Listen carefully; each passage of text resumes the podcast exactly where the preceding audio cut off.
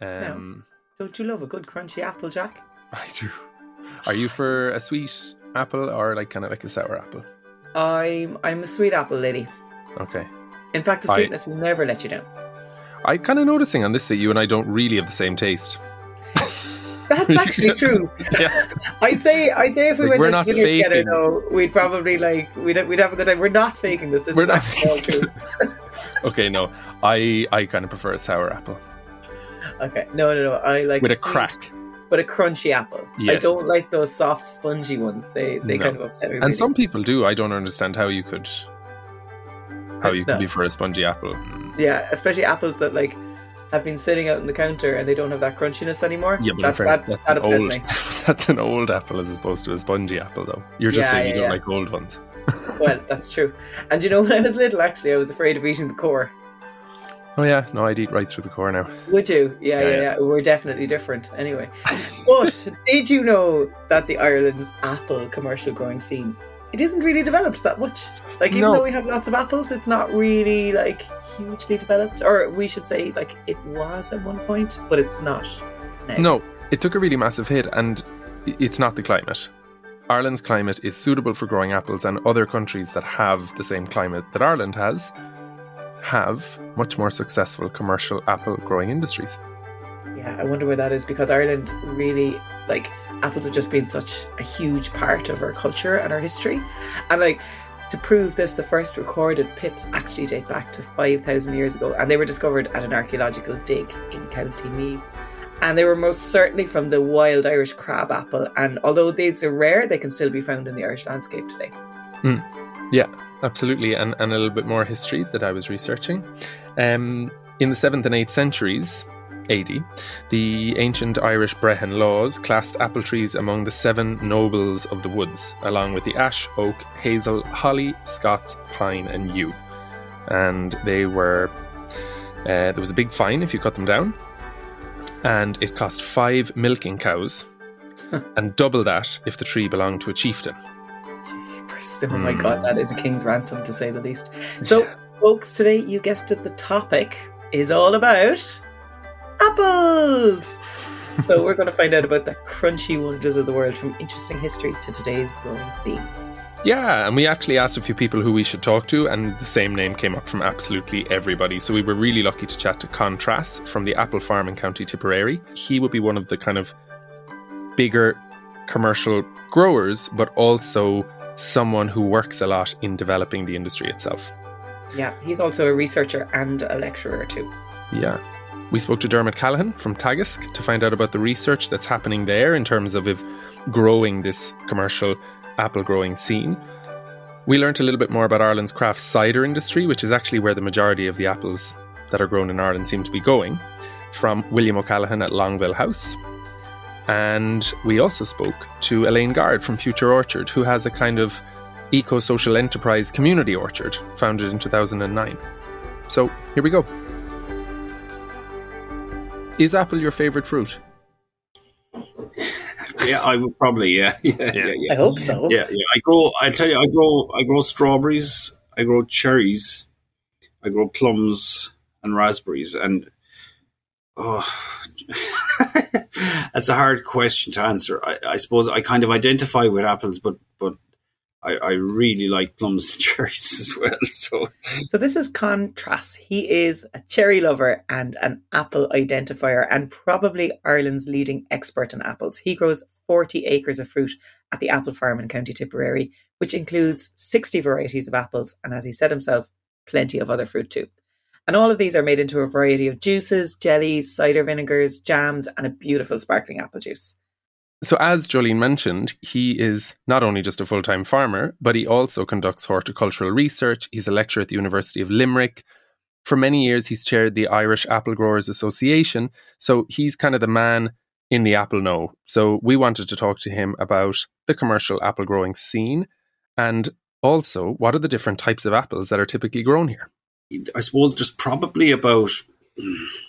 I used to say 40, but it wouldn't be 40 commercial apple growers anymore at this stage, I suppose. A few more have have really kind of evolved sideways into into they might still have apples, but they're Yeah. they're probably doing something else. uh, either with their land or with the apples that they're producing, which is which is you know the main part of their business.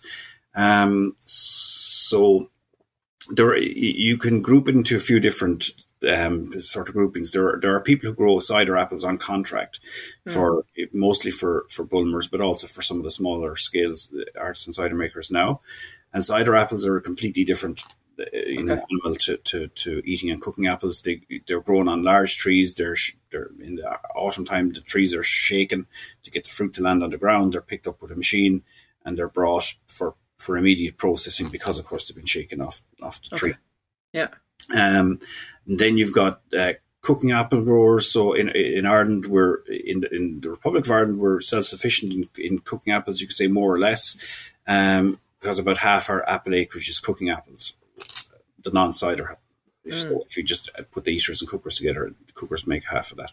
Um, and the, the um, you know cooking apples are, is a fairly small you know not, not a huge market segment but yeah. you know you've got the people who, who, you know who buy them over and over again obviously for for baking or whatever. Yeah, yeah I'd say food service picks up quite as, a few as, of them. as well although the food service tend to buy pre-chopped apple if you know what I mean. Okay. That might be that might be cooking apple or it might be you know Granny Smith or something that's you know that's, that's that's grown in France and chopped because they don't grow specific cooking apples in, in on most continental Europe.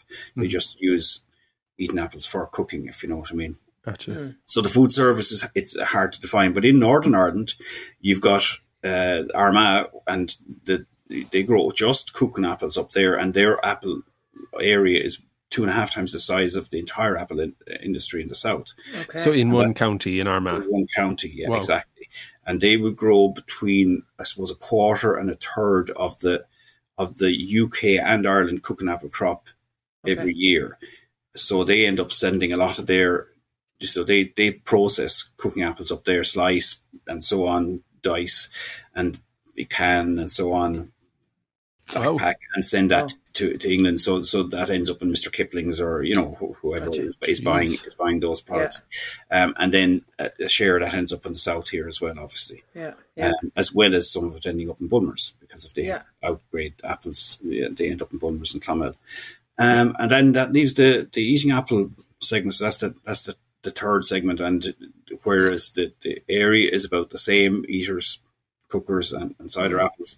Um, obviously the eating apple market is far bigger than than the than the cooking apple market, so that's why we've got such a small proportion of it uh-huh. uh, with what we're growing. Yeah, do you know what's interesting? There is actually it is quite a big business, really, even though it's such a small sector, isn't it? Apples.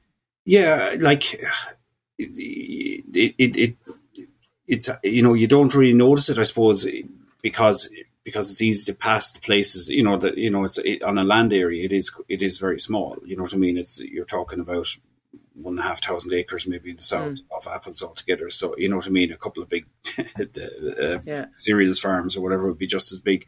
But it is it is quite an industry. I suppose there's around 300 people employed directly in it, and then you know downstream and upstream jobs as well. But I suppose in terms of the overall market, you know, the, the market for apples in Ireland much of which isn't Irish apples, of course, is about 120 million euros a year. So you know that's beginning to, to, to sound like a like a big number then.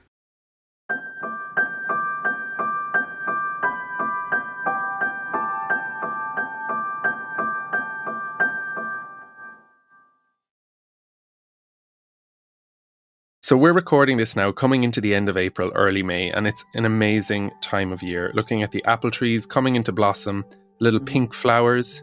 They're a thing of beauty. It's amazing to think in a few months' time we will have rich fruit hanging from these same trees. Yeah, I absolutely agree. It is such a beautiful time of year. But you know what I also love? It's the names of the varieties of apples. Like we've already thrown out a few names already, but like what about the others? So, Jack, here are a few heritage classics that you may know, or maybe you've never even heard of them.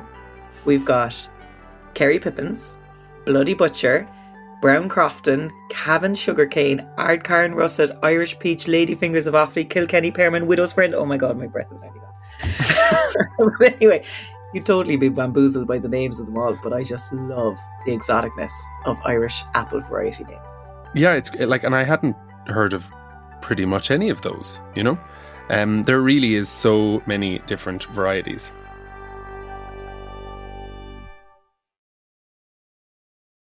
Okay, so here's the thing. We import 95% of our eating apples from places like South Africa, New Zealand, Chile, and France. And that's despite the fact that we actually grow apples very well here.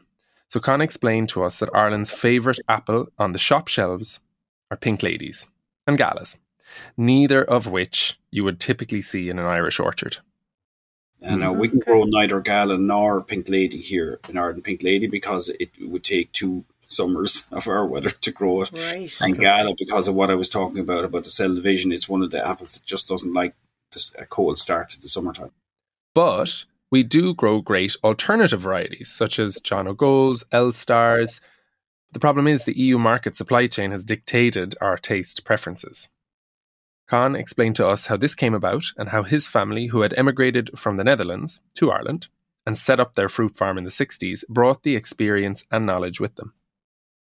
Originally, you know, Ireland would have been quite, I won't say fully self sufficient apples, but, it, you know, from, you know, in a period in the years back in the 1950s and so on, probably about half the apples grown in Ireland eaten in Ireland were grown here. Um, Okay. but, but that changed over time once once you know once Ireland joined the, the what became the EEC, which became the EU. There was free trade. Um, it, it just wasn't competitive to you know to grow at the kind of prices that, that you know that they were being grown at in France in large you know large okay. Large stands and so on. And and the industry here was not prepared for that kind of competition. You know what I mean? When you know it wasn't like the, the reason my parents were able to grow the apples and stay growing them is they were familiar with the kind of growing systems, continental Okay. growing systems and so on. But the people who have been growing apples here since the night, you know, since after the war, say, they were obliterated as soon as the markets opened up because all their systems were old fashioned. Mm-hmm. You know, the the the, the, it, probably fairly inefficient and that kind of thing. So, so that caused a lot of, uh, you know, really over the following, I suppose, from 1970 to 1990, it was just a continuous contraction. Yeah. There were people still growing apples, but when they retired, there was nobody to replace them, you know, the, the, um, or, or, you know, some of them would have pulled up some apples and so on and just, you know, concentrate on other types of Yeah. farming and that kind of thing. So, And So- now, as a result, our preferences for those imported apples really into, into yeah, yeah, because there isn't any other, yeah, there isn't Yeah. anything else. So-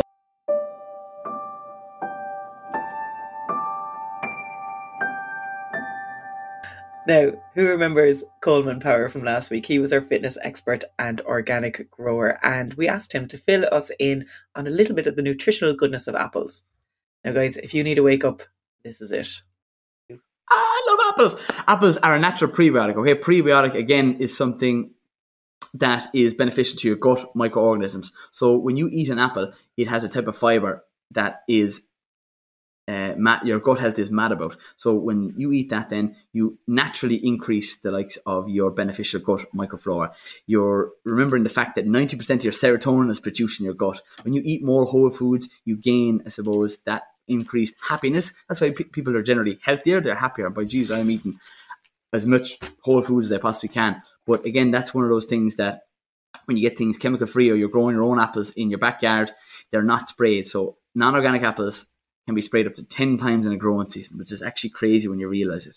So that main advantage is vitamin C. It's a natural prebiotic. So prebiotics are the opposite to probiotics, which are typically in like medicine and things like that or medication. So it's something that's natural and it's refreshing. It contains water. Is it true that an apple a day keeps the doctor away? Most certainly, especially if it's organic.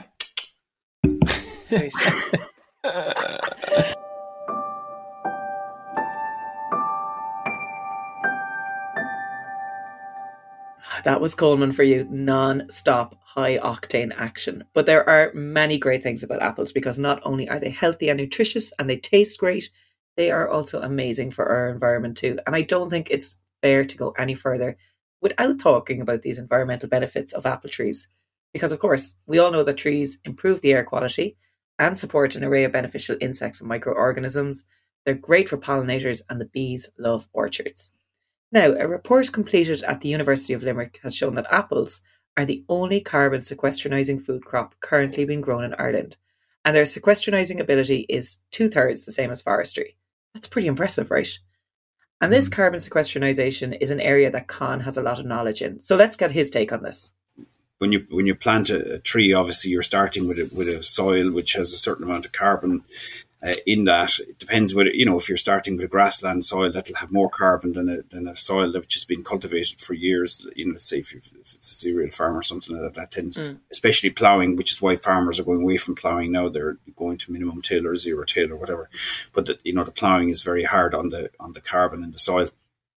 Um, but yeah, like we've had researchers do work here on on the soils on the farm, and you know they have been able to document increases in soil carbon over you know over ten years, over twenty mm. years, and so on. So so that's that's quite uh, quite hopeful. Of course, if you take out the trees and you go back to some other form of cultivation, yeah. the chances are that that carbon will will begin to be lost again.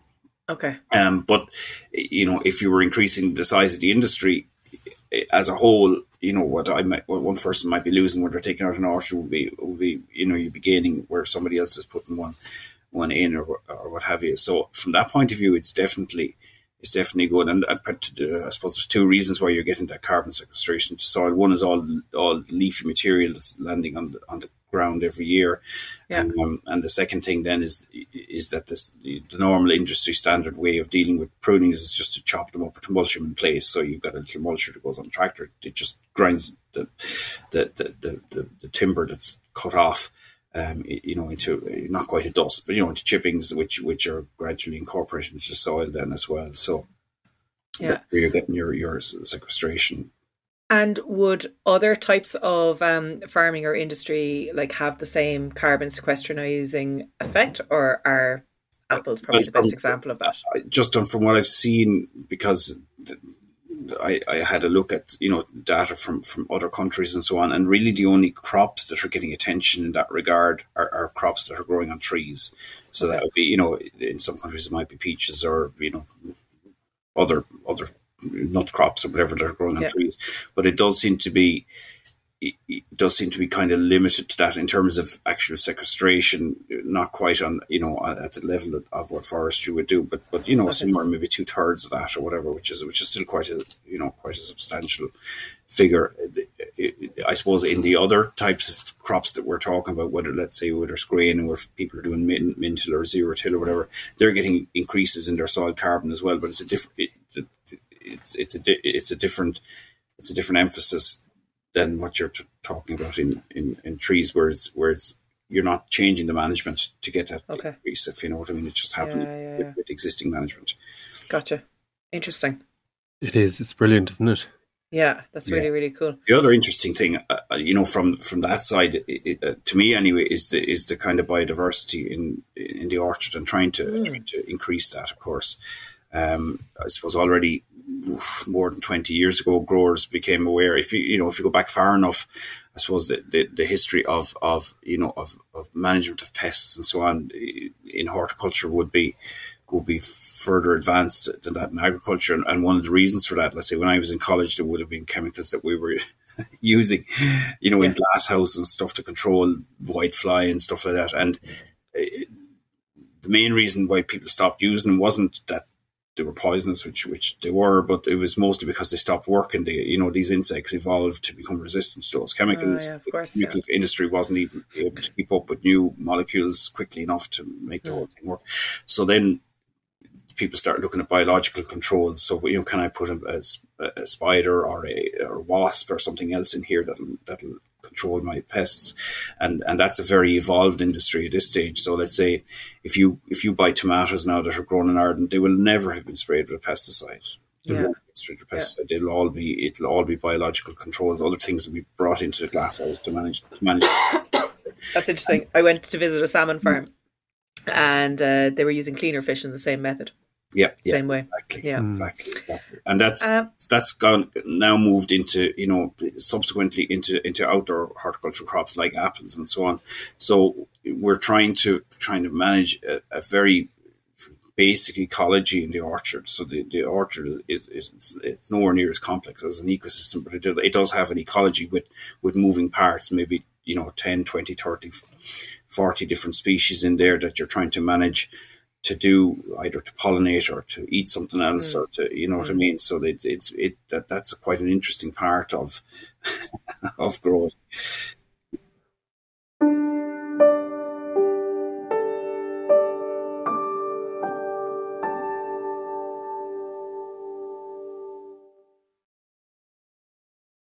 Well, I'd have to say the the Jonagored is my favourite. Um, Johnny Go Red. John A Go Red. John A Go Red. Yeah, it's all one word. Uh, that's my favourite apple. Um, it has the perfect balance of, um, you know, crispness. Um, so it's lovely, lovely texture, lovely flavour, right level of juice. You know, it's just perfect for me. So that voice you hear there is Dermot Callaghan. He's the head of the Horticultural Development Department at Teagasc. Their remit is to support the sector from a research and advisory perspective. Teagasc have recently recognised the apple growing sector in terms of a headspace for growth.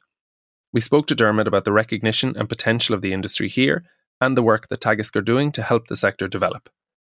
So, what is the growth vision for 20, 30 years' time? But why is it so hard to get an Irish apple on the shelf in the first place? So, think what difference would it make if we looked a little bit harder to get a locally grown rather than an imported apple? With with globalization and very long supply chains, it it was uh, easier maybe over the years to get cheaper apples from lower cost economies and import mm. them into Ireland. They store pretty well. They store for twelve months of the year. You can transport apples from the southern hemisphere and so on and so forth. So supermarkets and kind of those international arrangements for sourcing fruit and vegetables has meant that the apple uh, probably one of the best in terms of supply chain because it can mm. be brought from anywhere in the world, and supermarkets have focused on on those international arrangements for sourcing fruit mm. and veg, which includes the apple. So mm. now I think there's a bit of a shift where where consumers are are more conscious of where their food comes from Mm-hmm. Uh, we've seen impacts, I suppose, in supply chains over over. Well, you can argue that we've had three rounds now. We've had Brexit, we've had COVID, and now we have a Ukrainian, yeah. um, uh, you know, invasion, uh, the Russian invasion of U- the Ukraine, which has has kind of really uh, set the cat among the pigeons in terms of of some of those supply chains. So there's obviously, you know, over the last five, six, seven years, there ha- has been a lot of kind of, I suppose, policy impetus to try and mm address some of these areas that have been left go. Mm-hmm. Um, and I think apples, we've identified apples as a sector that has a lot of headroom for growth, okay. or has some headroom for growth at least, because yeah. Um, we look at the, the sector and we see that, that, as you said a moment ago, you know, it's more or less 95% import when we talk yeah. about eating apples uh, for the reasons I've outlined. Mm-hmm. Um, we do have a marginal climate for growing apples compared to other climates in Europe and yeah. further afield. But it doesn't mean that we should not be growing uh, any. Mm-hmm. Uh, if you look at countries like Scandinavia and, and Denmark, uh, look at Holland, look at um, the UK even, which is closer to home. And they're all producing 20, 25, 30% of mm-hmm. their domestic requirements when it comes mm-hmm. to mm. eating apples. So there is headroom there to try and develop the Irish eating apple scenario. Yeah. There's, there's also headroom to try and develop the uh, cider apple, uh, mm-hmm. the bittersweet apple, which is dedicated to cider production, and um, the the Bramley or cooking apple. Uh, so, you know, there's three kind of areas of apple production that have potential. Mm-hmm. Um, we've recently identified uh, eating apples as the one with the most headroom, we would say. Um, but that doesn't mean it's easy. Um, yeah, that's for sure. And that's that's you know, there's a lot of questions that have to be asked around. Yeah around you have to develop a research program, you have to find varieties that can compete in the marketplace, um, that can be grown here. You have to find varieties that growers can make a buck growing. Mm. In other mm. words, it has to be profitable. Um, I've seen too many instances of, of varieties where where the, the, the apple itself, um, from a taste or sensory analysis perspective in the marketplace, fits the bill. It's fine. Mm-hmm. But from a yield perspective, it just doesn't do it. Um, yeah. So it's it's hitting the mark from a from a skin finish and and a taste perspective, but it doesn't necessarily give any sort of volume of yield, yeah. at least in this part of the world. So we have to bring we have to bring along all the different agronomic elements if we want to try and develop an apple variety that can take some of the market. Um, we have to kind of uh, you know, there's a lot of strings to the bow. You know, there's the whole marketing piece as well that has to be mm. brought along, and the consumer has to be educated around the apple, the seasonality of the Irish apple, and so on. Mm. Um, I'm interested in, I suppose, the supports that Teagasc are um, doing for potential apple growers because, like, obviously, you know, you, you've mentioned there, there's a huge kind of uh, cost in terms of time and uh, research and, and everything that it would take to get a successful uh, orchard up and up and running. Like, um, can you tell us about, you know, I suppose how somebody who might be interested in getting into that field would even go about contacting you or using some of the supports that you're doing, or what is the actual plan and framework for moving that forward?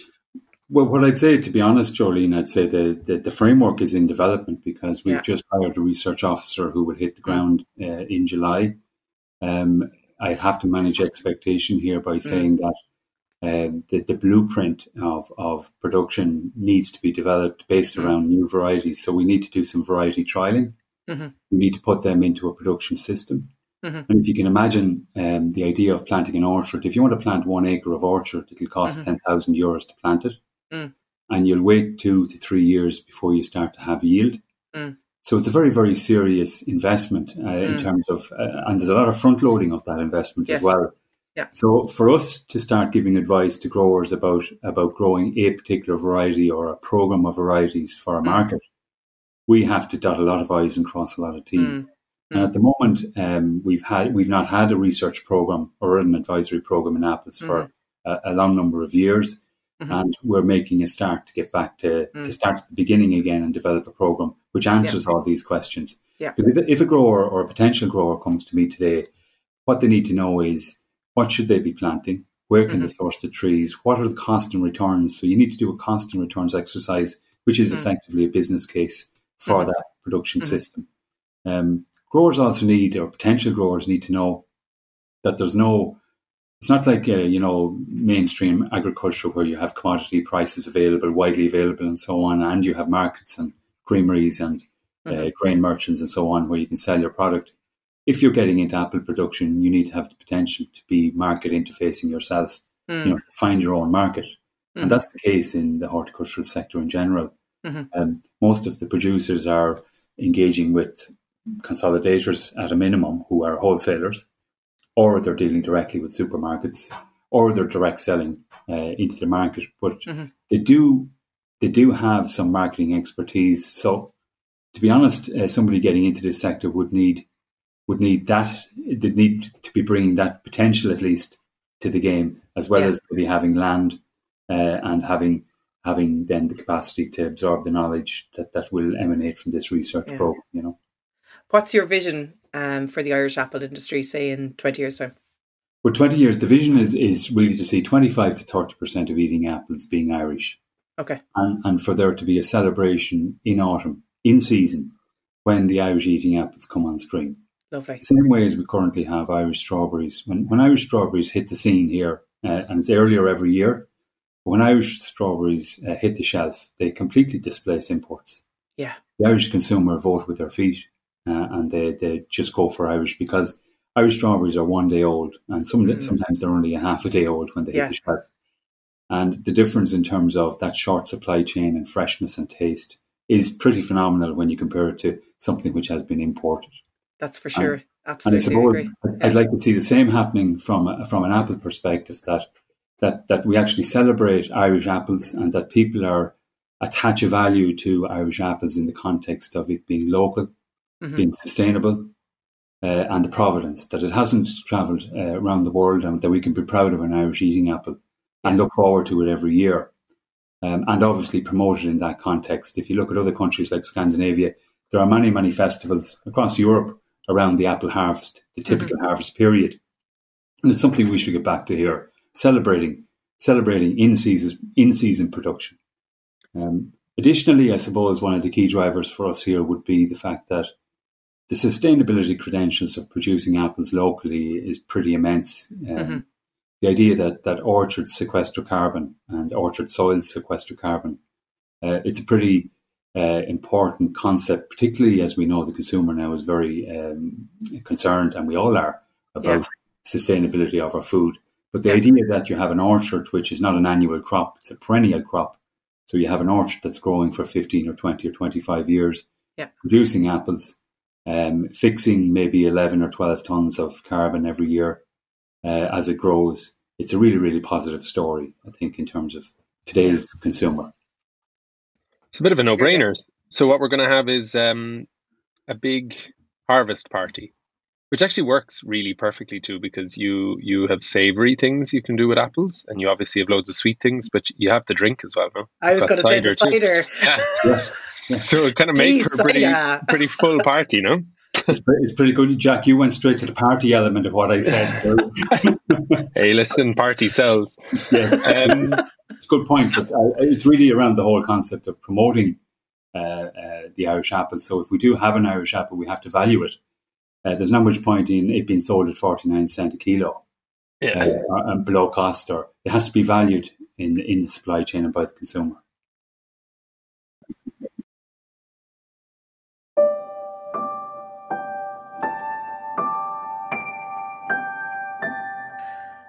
And sure, with apple harvest in mind and cider fest, I think this is where apples become really, really fun. Because when you think about cider, it's probably the most Irish drink of them all, really, isn't it?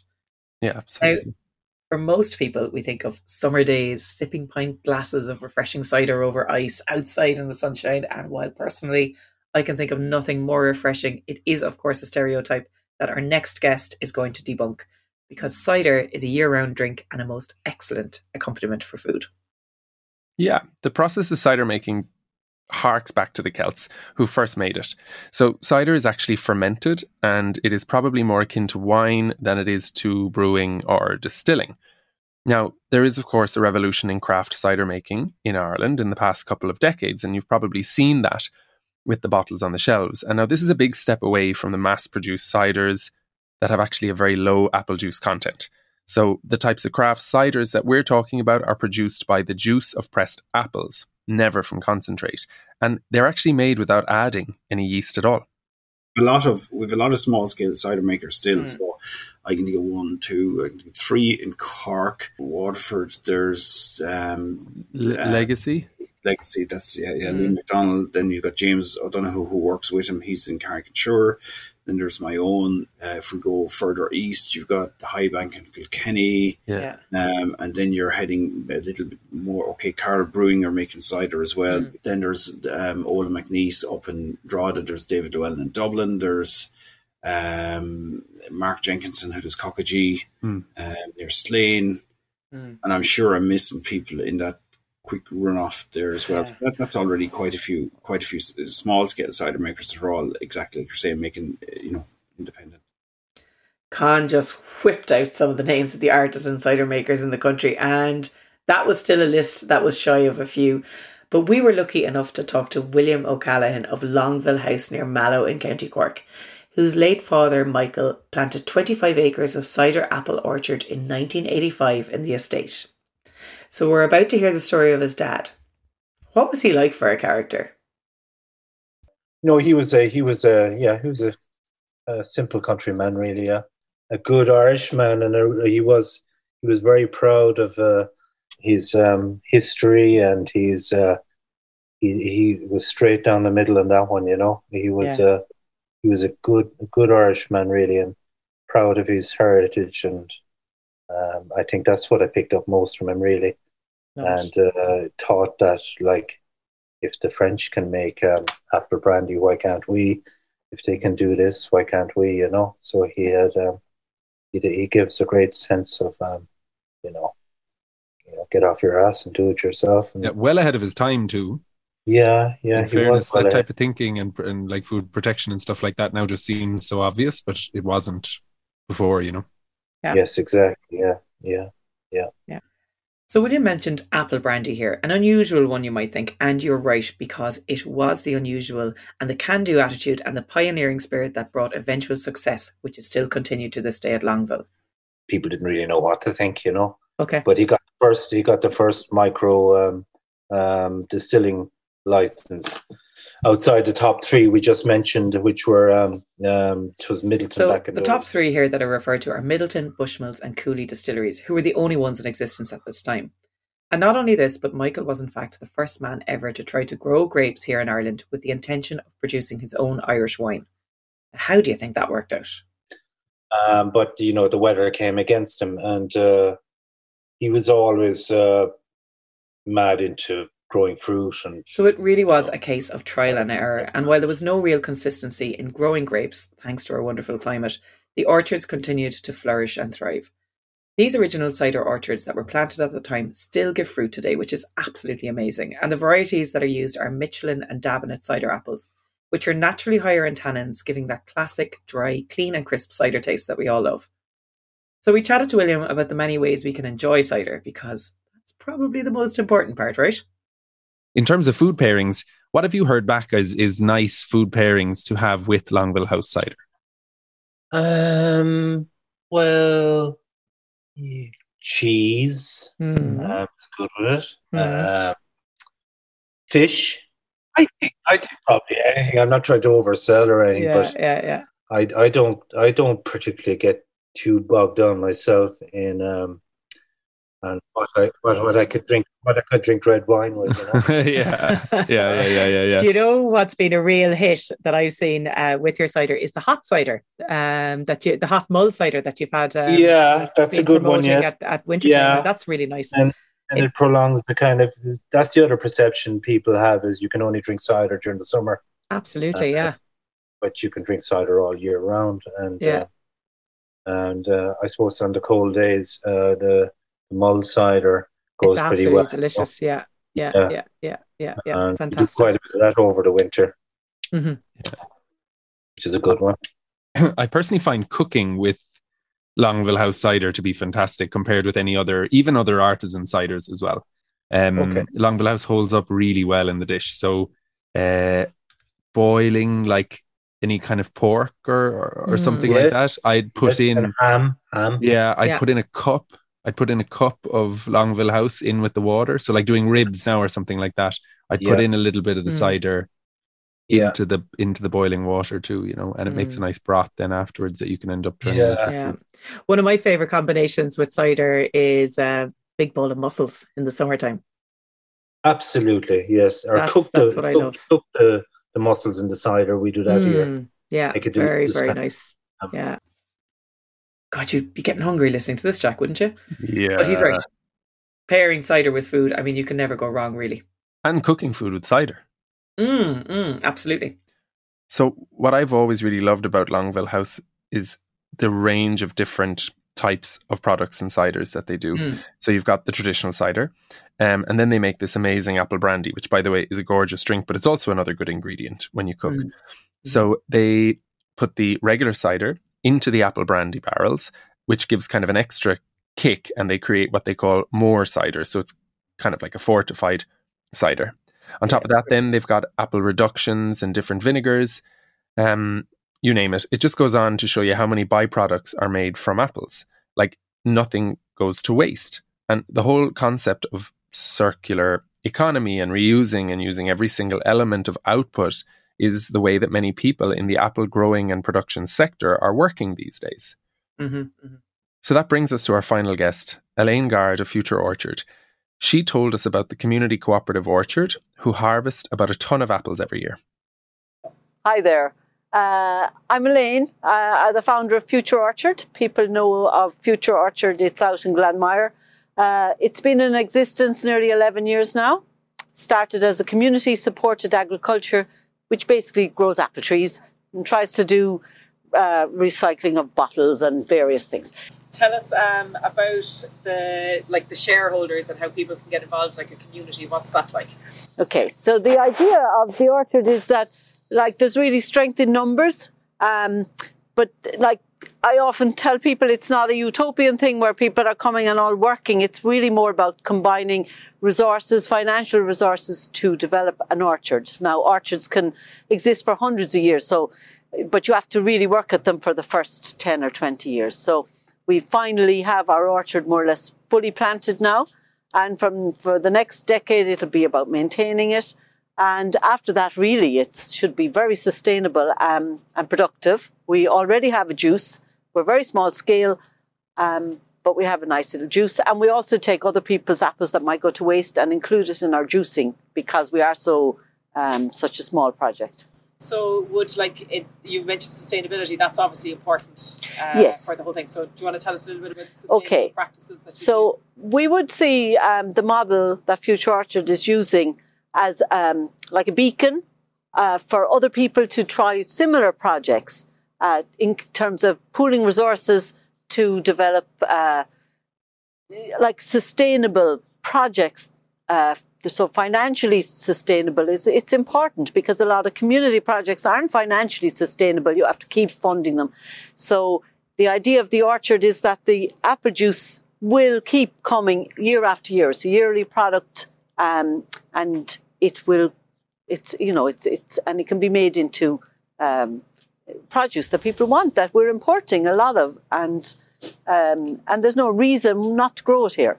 Actually, that's a really important point, isn't it? That like apples, do you know when you go into a supermarket and you see apples from Chile or New Zealand, like that drives me absolutely. Well, it, it would, but I have to tell you that it's really difficult to store apples. Um, and people want a particular, we're spoiled in the, the, the modern world on how an apple should look.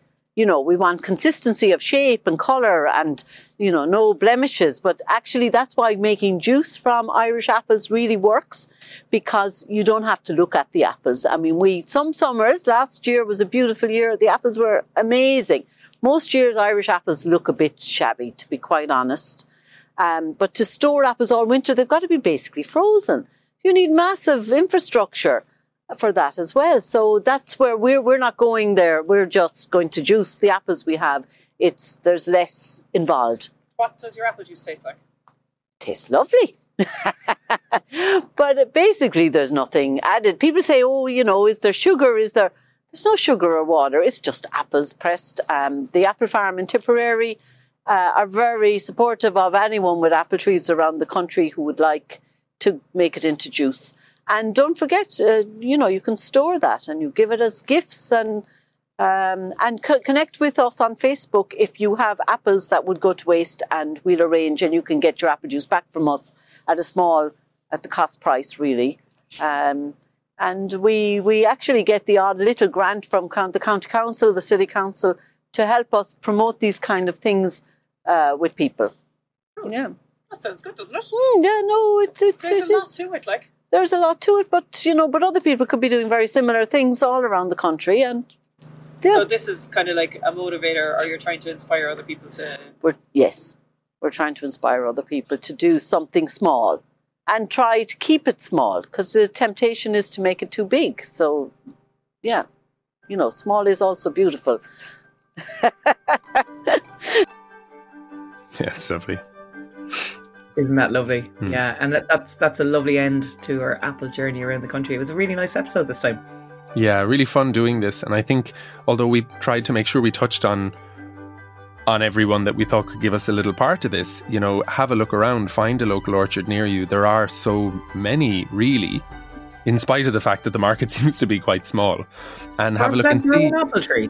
Plant your own apple tree too if you've the space to do it. But taste Irish varieties.